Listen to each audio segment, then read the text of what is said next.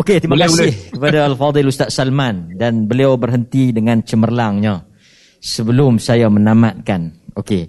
Jadi tuan-tuan, sebelum saya nak pergi kepada Ustaz Nodrus, panel yang kedua, saya mempersilakan beliau untuk ke rostrum.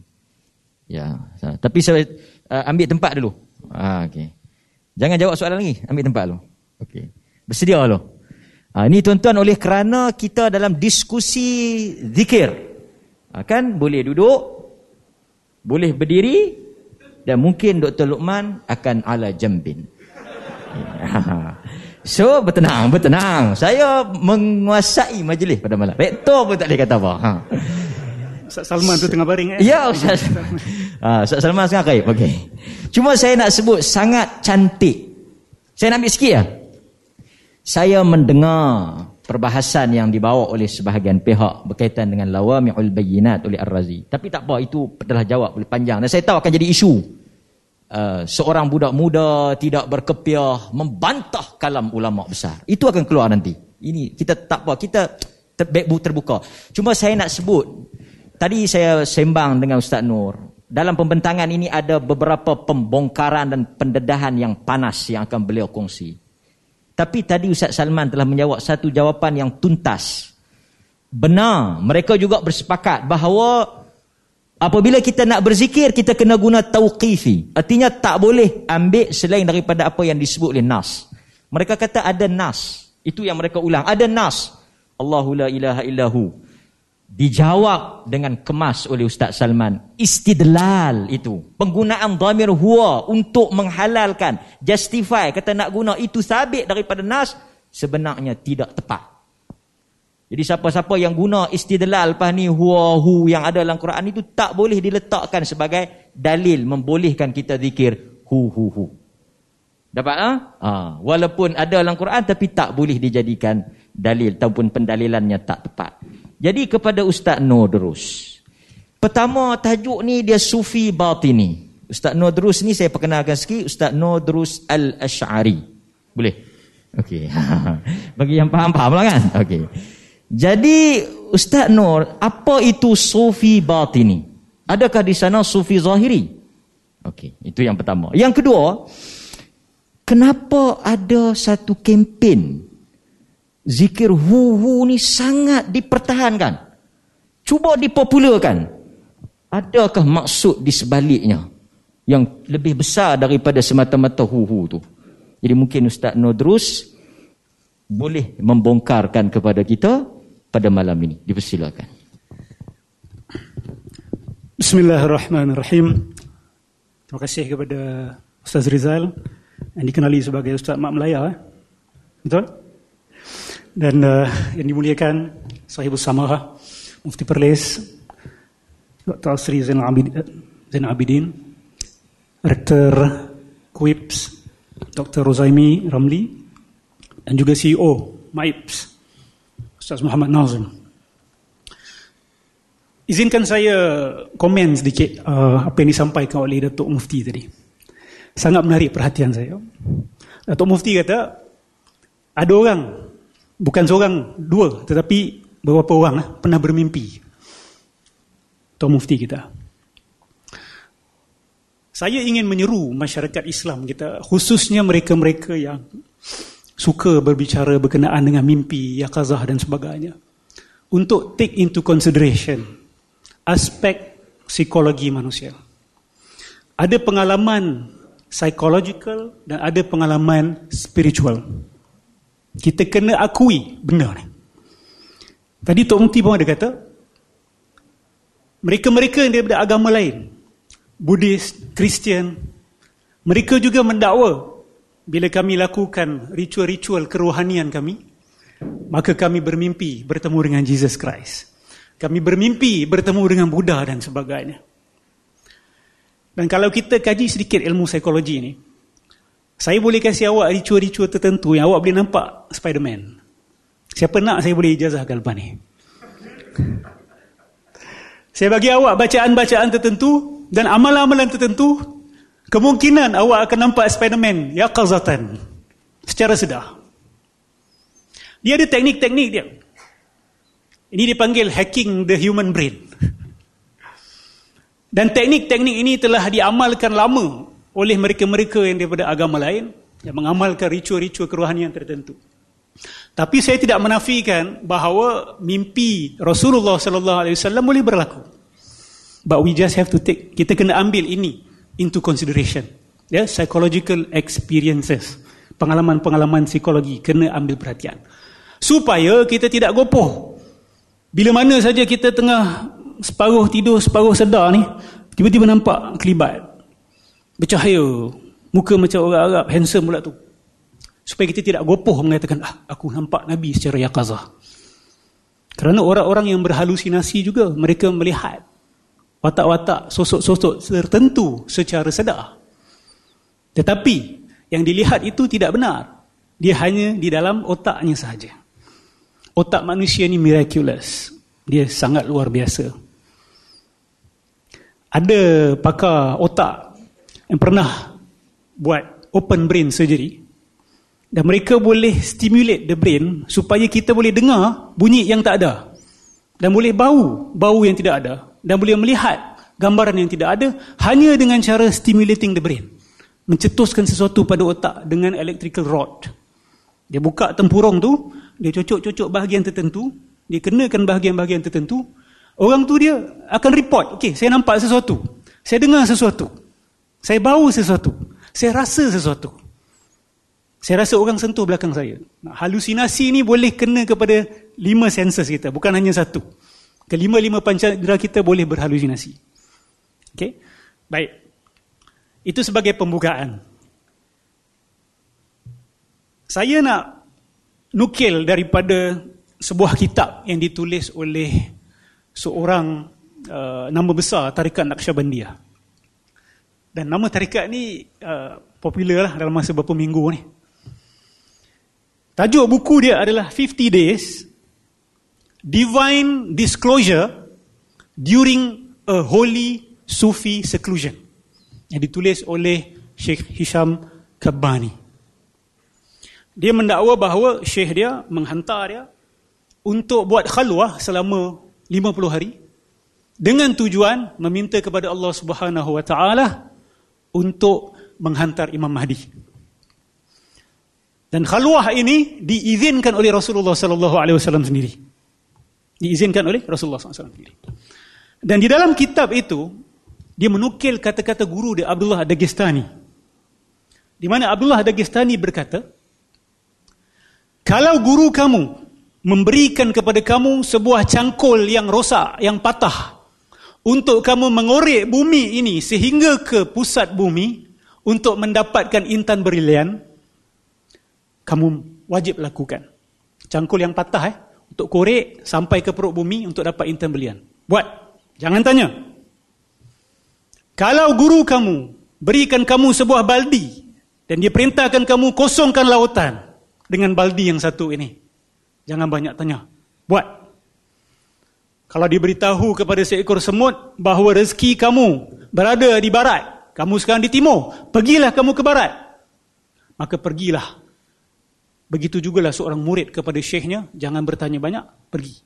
Walaupun dalam perjalanan itu, dalam perbuatan itu kamu mati, tidak ada masalah. Just do whatever I tell you to do. Kenapa saya buka dengan cerita ni? Nanti saya akan jelaskan. Beberapa tahun lepas, saya menghadiri sebuah muzakarah berkenaan dengan Ibn Arabi. Salah seorang panelis sebelah sana, salah seorang pemuka tarikat Naqsyabandiyah juga di Malaysia ini. Ketika membahaskan tentang Ibn Arabi, saya bertanya kepada panelis, apa pandangan panelis berkenaan dengan kitab Fususul Hikam? Kitab Fususul Hikam ini adalah buku penting. Ibn Arabi bahkan dikatakan antara buku terakhir ya. Rumusan pemikiran dia, rumusan pengalaman kerohanian dia ada dalam kitab itu. Apa dijawab oleh tokoh itu? Saya tak baca. Saya mengaku saya tak baca buku itu kerana guru saya kata baca buku lain. Ini latar belakang ramai pemuka-pemuka tarikat. Bukan pengikut sahaja, bahkan pemuka-pemuka. Ketaatan buta kepada guru ini menjadi satu budaya. Atas sebab itu, saya tidak terkejut. Jikalau polemik zikir hu dan ah ini difahami hanya setakat pada dataran ibadah ataupun amalan dan diketepikan perbincangan berkenaan dengan latar belakang falsafah dan akidahnya. Sebenarnya isu hu ni dia ada latar belakang falsafah yang agak luas dan dalam sebenarnya. Dia ada meta naratif. Kalau kita faham falsafah itu kita akan faham kenapa mereka zikir hu. Saya tak terkejut kerana apa? Sebab menjadi budaya, jangan bertanya, tidak perlu bertanya. Apa saja guru sampaikan, telan dan teri dan terima. Jadi malam ini insya-Allah saya nak berkongsi. Ini bukanlah satu pembongkaran. Sebab ini bukan datang daripada hasil kajian saya sendiri. Ramai ilmuwan sudah buat kajian. Ramai ilmuwan sudah buat kajian. Jadi saya hanya menyampaikan kepada anda. Apa itu sufi batini? Malam ini kita berbicara tentang sufi batini. Dua perkataan. Sufi dan batini. Secara mudah, sufi batini adalah satu aliran yang pada hakikatnya berpegang kepada akidah batiniyah, saya akan jelaskan nanti sedikit. Hakikatnya mereka berpegang kepada akidah batiniyah atau paling tidak terpalit dengan akidah batiniyah tetapi mengaku sebagai sufi ahli sunnati wal jamaah. Nah, itu istilah sufi batini. Hakikat akidah mereka adalah akidah batiniyah tetapi berlakon dan memakai topeng sufi ahli sunnati wal, wal jamaah. Apakah itu aliran batiniyah? Aliran batiniyah ni ramai orang berbicara berkenaan dengan amalan mereka. Ataupun pelanggaran mereka kepada syariat. Oh, orang batini ni ustaz, bagi mereka solat tak wajib. Haji tak wajib. Amalan-amalan zahir tidak wajib. Itu benar. Tetapi itu pada aspek amali. Yang paling penting adalah aspek akidah batiniah ini apa? Ya, ramai orang terlepas pandang. Akidah teras batiniah ini sebenarnya adalah ini. Saya minta Allah bantuan. Kerana apa? Sebab benda ni bukan benda simple. Ini cerita falsafah sebenarnya. Sebab tu bila belajar tasawuf, awak kena belajar falsafah juga. Supaya awak tahu punca dan akar sebahagian pemikiran yang ada dalam tasawuf. You need to know philosophy also. Bukan saja tasawuf. Ramai orang masuk dan terjun dalam tasawuf tanpa belajar falsafah. Jadi dia tidak tahu akar pemikiran-pemikiran yang ada dalam ilmu tasawuf. Sebahagiannya datang daripada falsafah sebenarnya. Apakah akidah teras batiniah? Akidah teras batiniah ini adalah dakwaan bahawa okey. Ini kena fokus eh. Tuhan satu. Tetapi yang layak disembah ada dua. Tuhan ada satu. Yang layak disembah ada dua. Macam mana cerita ni Ustaz? Saya kasih awak kiasan yang mudah untuk awak bawa balik. Ada matahari dan ada cahaya matahari. Ada matahari dan ada cahaya mata matahari. Matahari dengan cahaya matahari ni ada satu ke ada dua sebenarnya? Zat dia, hakikatnya. Satu ke dua? Dari segi zat satu lah. Betul? Cahaya tu hanya pancaran daripada zat matahari itu. Mereka mendakwa begini. Adanya Tuhan dan Tuhan memancarkan diri dia. Pancaran pertama Tuhan itu yang dipanggil sebagai kalau dalam istilah batiniah dipanggil at-tali. Tuhan as-sabiq, pancaran Tuhan at-tali. Sabiq ni yang terdahulu, yang terkem, uh, yang terdahulu, at-tali yang terkemudian. Dalam istilah sufi hari ini dipanggil sebagai al-haqiqah al-muhammadiyah. Saya akan jelaskan lebih lanjut kalau saya ada time lah. Saya cemburu dengan Salman tadi, lama dia. Berapa lama saya ada ni sebenarnya? Okay. Baik. Allahumma salli ala Muhammad. Ini benda bukan bukan ringan untuk difahami eh. Jadi saya minta kita bersabar sikit dan uh, kita berikan perhatian. Yang terpancar daripada Tuhan itu dipanggil sebagai atta at-tali. Dan mereka ada satu akidah belik. Mereka kata bahawa as-sabiq itu Tuhan yang pertama itu dia tidak bersifat dan tidak bernama. Nah, ini kena faham tu betul. Nanti awak akan faham apa maksud hu. Tuhan yang pertama itu tidak ada sifat, tidak ada nama. Awak tak boleh panggil dia ada, awak tak boleh sifatkan dia sebagai tidak ada. Awak tak boleh sifatkan dia sebagai penyayang, awak tidak boleh sifatkan dia sebagai bukan penyayang. Awak tak boleh sifat dia sebagai baik ataupun bukan baik.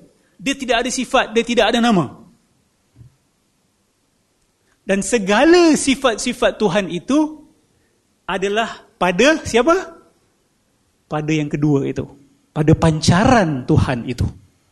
So segala sifat-sifat Ar-Rahman, Ar-Rahim, Al-Malik, Al-Qudus, Al-Salam, Al-Mu'min, Al-Muhaimin adalah pada pancaran itu. Dipanggil sebagai Atta, At-Tali. Kalau kita rujuk kitab Kitabul Ya ataupun Kitabul Hu yang ditulis oleh Ibn Arabi. Dia ada Kitabul Hu dipanggil. Huwa Al-Hu itu salah satu nama Allah bagi dia. Dia jelaskan bahawa al-hu ataupun huwa kinayatun an maqamil ahadiyah. Istilah ataupun isim isyarah huwa itu merujuk kepada makam ahadiyah Tuhan sebelum dia memancarkan pancaran dia. Sebelum eh. Saya terpaksa pemudahkan certain uh, certain istilah tapi bagi golongan sufi ni mungkin bagi dia saya terlalu simplistik. But I am telling you I know what I'm talking about. Tetapi saya tak dapat nak syarahkan secara penuh. Dia akan makan berjam-jam. Jadi cukup untuk saya katakan bahawa sifat-sifat Allah semua diberikan kepada pancaran Tuhan itu. Jadi Ibn Arabi mengatakan bahawa huwa ni merujuk kepada makam ahadiyah Tuhan sebelum dia memancarkan. Sebelum berlaku pancaran tersebut. Hu. Sebab dalam uh, bahasa Arab, huwa ni isim isyarah kepada dhamir gaib sebagai sesuatu yang gaib. Bila awak kata dia, dia tu tidak ada dalam majlis perbincangan kita ini. Dia, dia. Kalau saya kata awak, awak mukhatab, saya bercakap dengan awak. Dia ni dia gaib. Jadi Tuhan sebelum dia memancarkan diri dia itu, dia adalah pada dataran gaib. Dia tidak ada nama, dia tidak ada sifat, dia tidak dikenali dan tidak ada seseorang pun tahu apakah ia. Dia hanya mula dikenali apabila ada pancaran keluar daripada dia. Dan pancaran itu dia panggil sebagai suratullah. Cerminan Allah. Dan siapakah cerminan Allah itu? Dalam pegangan sufi batini, Sayyidina Muhammad. Dalam istilah lain, mereka panggil sebagai Al-Haqiqah Al-Muham Al-Muhammadiyah. Ustaz, Ustaz mengaitkan Ibn Arabi ni dengan batiniyah ni atas alasan apa? Mana bukti bahawa Ibn Arabi ni berpegang kepada akidah-akidah ini? Wallahi ini bukan pandangan pribadi saya. Tetapi sudah dikatakan oleh orang-orang besar seperti Ibn Khaldun. Bahkan juga seorang pengkaji zaman kita yang sudah almarhum, Dr. Uthman Yahya mengatakan bahawa pemikiran Ibn Arabi ini tidak akan boleh difahami tanpa awak memahami akidah batiniyah. Awak tak akan boleh faham akidah Ibn Arabi kalau awak tidak faham al-ittijah al-batini al-ismaili. Akidah Ismailiyah batiniyah tak faham, awak tak akan faham pemikiran Ibn Arabi. Dan Uthman Yahya ni adalah orang yang suka kepada Ibn Arabi. Dia mentahqiq kitab Futuhat Al-Makkiyah sebelum selesai dia sudah meninggal dunia. Dan tahkik dia itu dikira sebagai yang paling terperinci, yang paling mantap dari segi akademik. Dan itu yang dia kata. Jadi ini bukan uh, khayalan-khayalan pihak-pihak yang mengkritik Ibn Arabi. Tetapi telah dikatakan oleh para para ulama silam kita. Baik. Berapa bulan lepas juga berlaku polemik Huwa ini merujuk kepada Muhammad. Ingat tak? Nah, itu dahsyat tau. Qul huwallahu ahad. Abdul Karim Al-Jili, ini kawan-kawan Ibn Arabi, walaupun mereka tidak sezaman, mendakwa bahawa lafaz huwa itu dalam Qul huwallahu ahad merujuk kepada al-insan. Dan insan di situ merujuk kepada insan kamil Nabi Muhammad sallallahu alaihi wasallam. Ha, ini macam mana pula? Tadi huwa merujuk pada Tuhan pada dataran ghaib sebelum bersifat sebelum bernama. Kemudian huwa bagi Abdul Karim Al-Jili boleh merujuk kepada Nabi Muhammad SAW. Kerana apa? Kerana Muhammad adalah suratullah. Jangan lupa benda itu. Muhammad adalah su suratullah. Dan akidah hakikat Muhammadiyah dan Nur Muhammad ni penting untuk umat Melayu Nusantara faham habis-habisan. Sebab sudah ada gerakan-gerakan yang dengan berterus terang menuhankan Nabi Muhammad SAW. Sekarang ini, di Malaysia. Paling tidak ada tiga gerakan. Paling tidak, paling kurang pun. Ada yang siap kata Allah dan Muhammad itu sama tetapi tidak serupa. Ha, itu yang dikatakan oleh Baltunia. Dia sama, matahari dengan cahaya ni sama. Tetapi dia tidak serupa. Rupanya lain. Ada pula yang kata Nabi Muhammad menjawat jawatan Allah. Allah tu nama jawatan saja. Maksudnya Allah tak wujud. Dia hanya nama jawatan. Nabi Muhammad ni penjawat jawatan Allah. Dah ada gerakan-gerakan seperti ini di Malaysia dan gerakan-gerakan seperti ini berasaskan pemikiran hakikah Muhammadiyah, Nur Muhammad dan akidah wahdatul wahdatul wujud. Tadi Tok Mufti ada juga sebut uh, tentang antah. Dalam kitab Al-Ya Ibn Arabi ni ada juga dia sebut al-anta, al-ana, al-anni, al-ka. Al-ka tu. Dan dia kata Domir-domir ini sebenarnya dikumpulkan di dalam huwa. Dalam huwa ada semua dia kata. Sebab tu kita zikir dengan huwa. Sebab Tuhan pada dataran gaib itu belum lagi berlaku penjel, berlaku penjelmaan. Ha, jadi saya harap saya dah dapat paling tidak menjelaskan okay, apakah perkaitan sufi batini dengan zikir hu ni. Tapi kalau tanya geng-geng tarikat, mereka pasti sebahagiannya akan tolak. Kata tak, ini bukan apa yang kami fahami dan bukan apa yang kami pegang. Sebab apa? Kita kata kamu taklid buta kepada guru kamu. Kamu tak cek pun. Kalau kita pergi kepada kita-kita induk, ha, kita akan jumpa akidah-akidah seperti ini. So ini bukan hanya isu amal, tetapi ada latar belakang akidah dan falsafah yang berat di belakangnya. Wallahu alam. Okey, terima kasih kepada Al-Fadhil Ustaz Nodrus yang telah menjawab apakah yang dikatakan dengan sufi batini dan kaitan lafaz hu tu.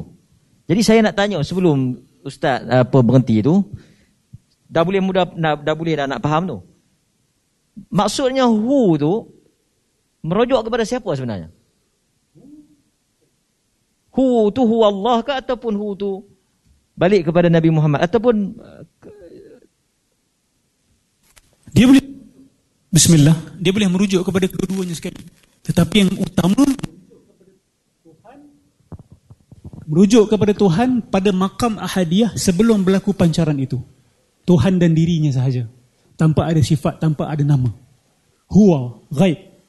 Dan boleh juga merujuk kepada Muhammad. Sebab Muhammad itulah cerminan kepada huwa itu. Tak apa, ini dirakam kan.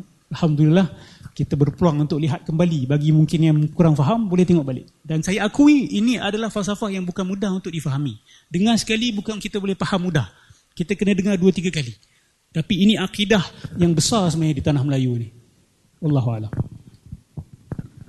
jadi bukan semata-mata eh, khilaf fiqh sajalah dari sudut amalan sama ada kita berzikir hu tu maksudnya kita menyebut Allah tapi ada maksud hu tu sebenarnya merujuk kepada makam yang tersendiri. Yang pada pandangan ustaz memang tersasar lah. Ya, pada pandangan ustaz tersasar dari sudut akidah. Ya, boleh sila. Sebab apa kami katakan tersasar? Kerana dalam akidah Asy'ariyah wal Maturidiyah mana boleh kita katakan Tuhan pernah pada satu ketika tidak bersifat tidak bernama. Allah bersifat Al-Khaliq, Allah bersifat Ar-Rahman, Allah bersifat Ar-Rahim sebelum adanya penciptaan sekalipun. Tidak ada istilah di dalam akidah Asy'ariyah yang mendakwa bahawa pada satu tahap, pada satu ketika Tuhan tidak bersifat tidak bernama. Ini bukan akidah Asy'ariyah. Ini akidah batiniyah sebenarnya. Akidah ba batiniyah. Tidak percaya apa saya cakap, rujuk apa yang Imam Al-Ghazali sebut di dalam uh, Fadail Al-Batiniyah. Apa yang disebutkan oleh Syahrastani, Abdul Qahir Al-Baghdadi, semua yang cerita tentang firak, dia akan cerita tentang batiniyah dan inilah antara ciri utama ajaran batiniyah ini. A'lam.